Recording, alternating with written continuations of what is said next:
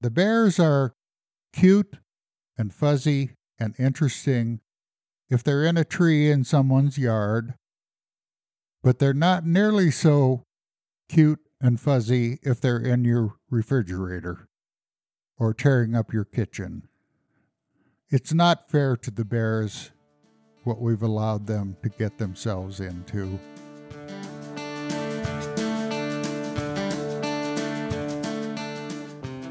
Welcome to Notes from the Bee Yard. You're listening to episode 17 The Trap is Set. In 1989, a conflict emerged between beekeepers and bears in Boulder County, Colorado, that didn't exist prior and that continues today. Today's episode explores the roots of that conflict, and it's also a good example of what it can feel like to be in the beginning stages of learning to respond to an emerging threat. My name is Laura Tyler, I'm your producer and host. This is episode 17, The Trap is Set, written by Tom Theobald in 1990 and read by Tom in 2021.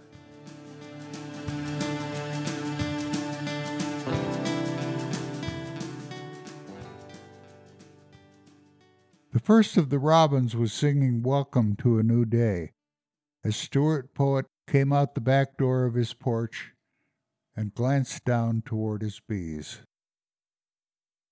Although the colonies were 75 yards away, in the bottom nearer the creek, he could see that the door to the culvert trap had fallen. No doubt, as he covered the distance to the trap in the early light, he was both expectant and uneasy. In the evening before, we had moved the trap in near the bees and set the door just as we lost the last light. All we could do was wait to see what the dawn revealed, but the night was hardly over for me. One of my most productive bee yards, with some of my best equipment, lay three quarters of a mile south of Stewart's. Nearly all of the bears' raiding had been in bee yards right on the creek.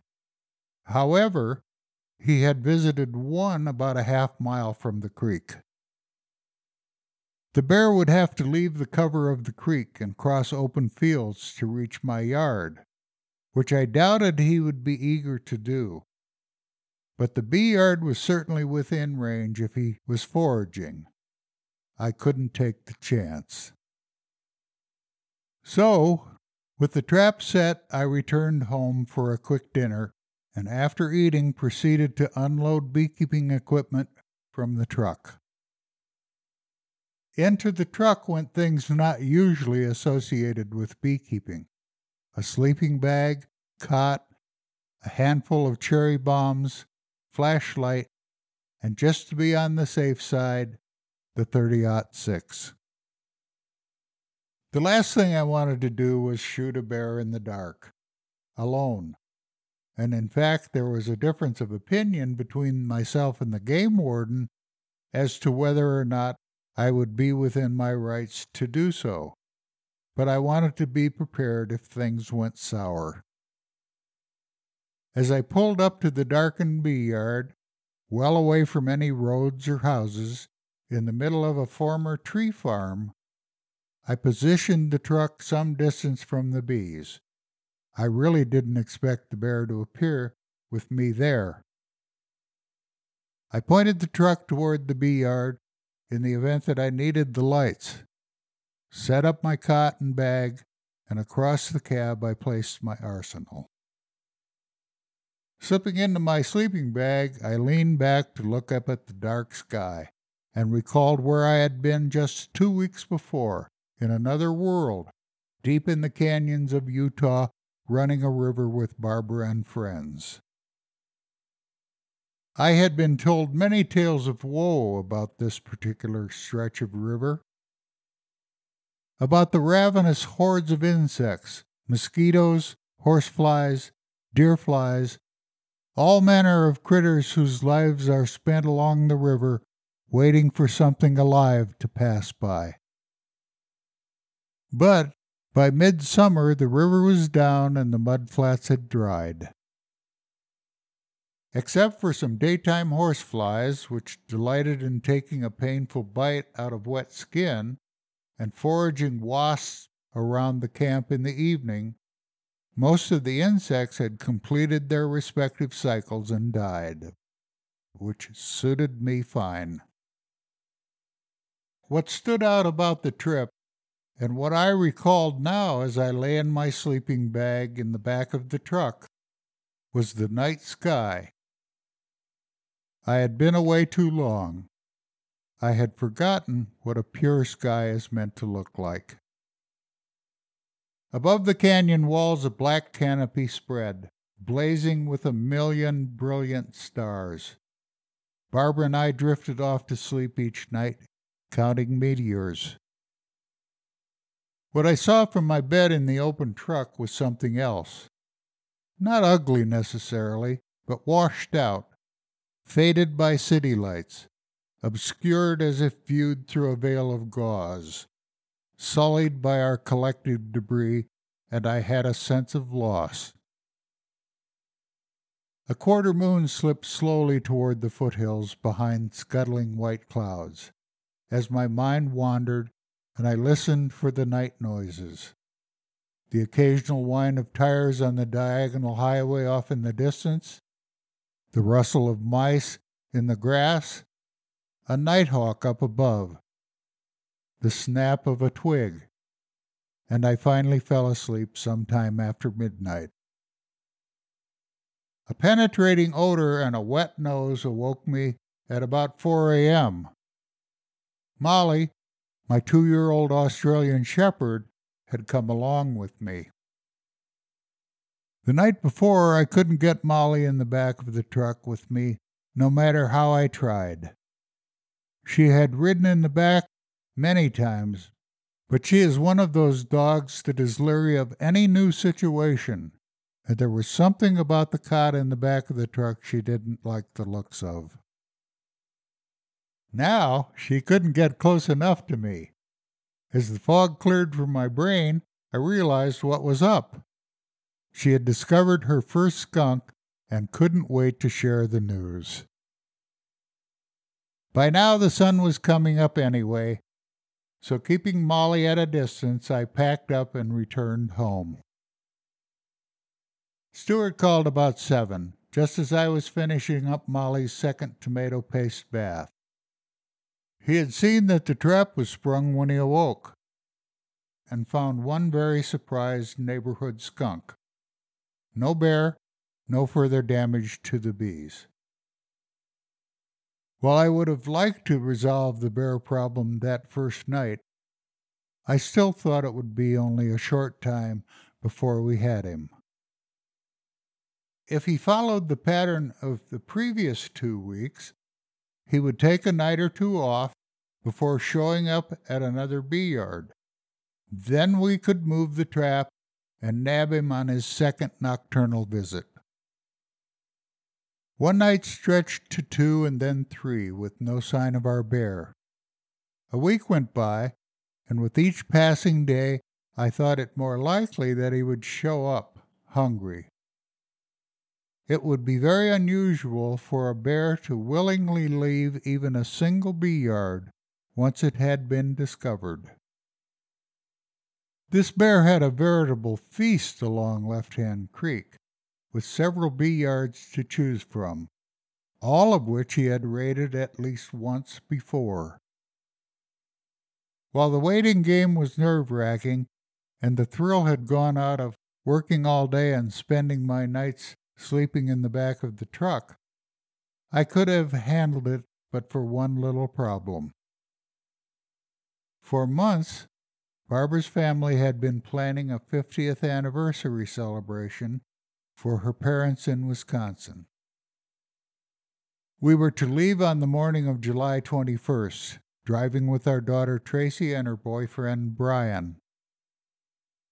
As the 21st approached with still no bear, it became obvious that I couldn't leave without knowing the status of the bear. On the morning of the 21st, they all pulled out without me. Neither the bear nor I were very popular. As soon as they had left, I corralled my friend John Stabelar and outlined my plan. We would start at my bee yard out near the foothills and walk the creek to Longmont, a distance of about 10 miles. I was beginning to think that one of the farmers had popped the bear and was just keeping quiet about it. If we hiked the creek, I could satisfy myself as to his whereabouts. I wasn't really eager to develop a personal relationship with the bear, but I had to find out where he was or wasn't. We might find only old sign, perhaps fresh tracks, maybe even tracks with the bear still in them. We didn't know quite what to expect.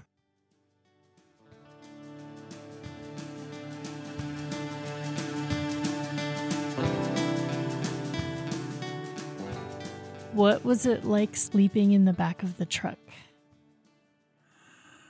Well, fortunately, it wasn't too bad because there didn't seem to be any mosquitoes. Could could have been much less pleasant if the mosquitoes were chewing on me.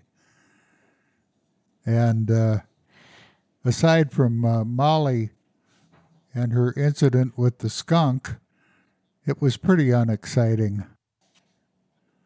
We have to talk about the skunk and Molly. Well, you have uh, you have two kinds of dogs uh, related to skunks and porcupines.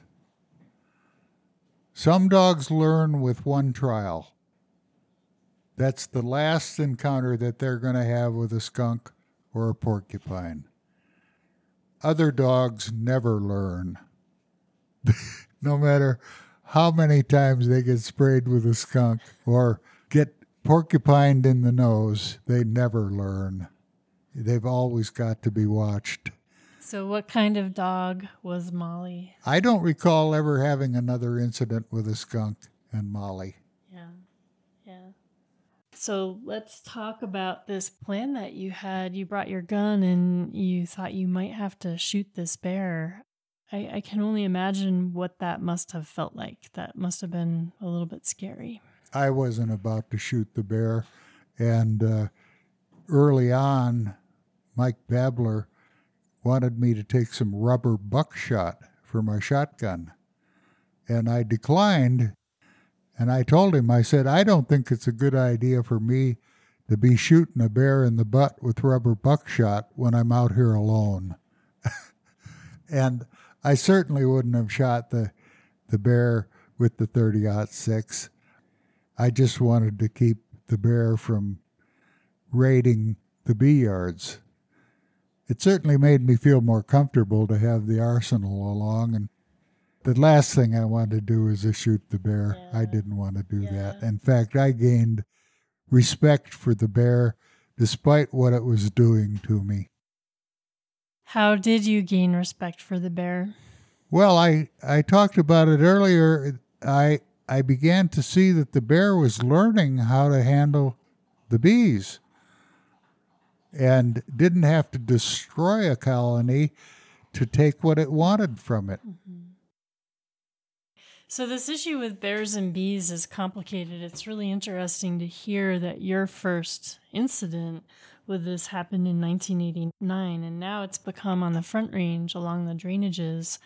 Um, having bears is, uh, for many people, it's almost an annual recurrence. It is, and it's going to get much worse. What makes you say that? Well, because of what I understand of bears, um, there was an article in the Boulder paper two or three weeks ago advising people on how to protect against the damage. And uh, one of the things that was recommended was to have a bear proof uh, garbage can, which sounds like good sense, and it is, but you have to consider what the bear's natural instinct is. If a bear suspects that there's something nutritious, like ants or grubs, in a fallen tree, their reaction to that is to open the tree to tear the tree open and and eat whatever is in there that they can smell. Well, if you carry that to suburban Colorado, what are the bears going to do when you've re- removed the source of nutrition that they've become accustomed to by raiding garbage cans and dumpsters and well, my prediction the bears will go into houses. It's no challenge for a bear to rip off a door or for that matter to rip open a wall and the next thing you know mm-hmm. they're in your kitchen. Yeah, I know. So, I grew up in a place where bears get into cabins all the time. It's uh yeah, I, think you're exactly right about that. And this speaks to this complicated relationship that we have with bears. There's something really beautiful and charming about the bears, and they do come into the neighborhoods and they're fun to watch. And sometimes it's mama bears and their cubs hanging out in a tree on a street for a few days, and uh, you know, people come and take pictures. But then at the same time that bear as it becomes habituated to to people it can become a problem. And what we're learning is that relocation doesn't really work. And then what do you do? Well i think it and it i'm sure it sounds heartless to many of the listeners i think the problem needs to be addressed at the source and I can remember when I was a kid, if you got a deer or an elk license, you also got a bear tag. And I'm sure that this is something that was encouraged by the ranchers, and it worked.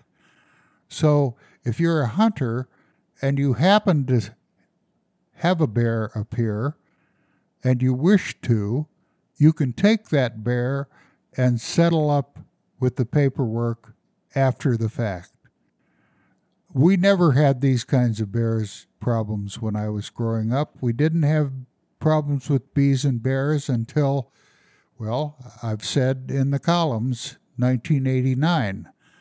I once put uh, whole colonies, whole bee yards of bees at Eldorado Springs to get away from the alfalfa spraying, and there was no protection whatsoever. Bee yards of 24 colonies. I never had any concern with bears because we had never had any bear problems before. But what happened was there was concern about sows with cubs being shot in the spring, orphaning the cubs. And so there was a law, the law was changed so that there was no spring bear hunt. Well, Tom, can there be something in between you know, shooting the bear and then treating them like pets? Like, what about hazing bears, making noise, making it no um, it's, unpleasant it's, for them to come into town? I'm afraid there's no way to avoid the fact that we have a responsibility of keeping the wildlife in balance with the available habitat. And I'm afraid that there's no way to solve this problem short of of harvesting the bears early in the season.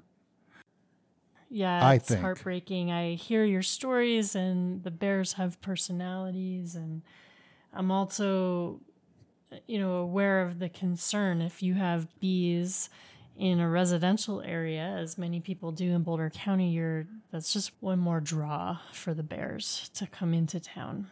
So they're wonderful animals until they're in your refrigerator. Mm-hmm. Mm-hmm.